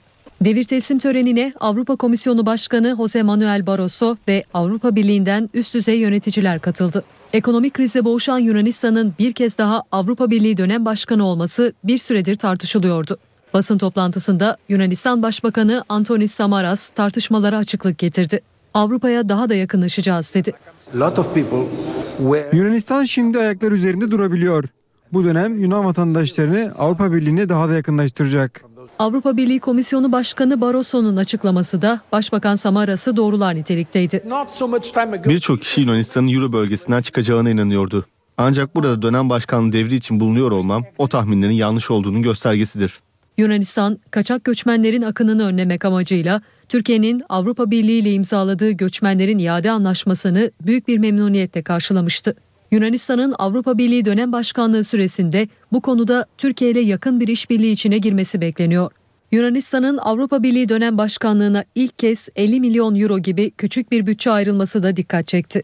Komşu Yunanistan 10 yıl aradan sonra 5. kez bu görevi üstlenmiş oldu. Fransa'da bir mağaza kış indiriminde sıra dışı bir yönteme başvurdu. Müşterilerine soyunarak alışveriş yapma şartı getirdi. İç çamaşırıyla mağazaya giren müşteriler bedava kıyafet alma şansı yakaladı.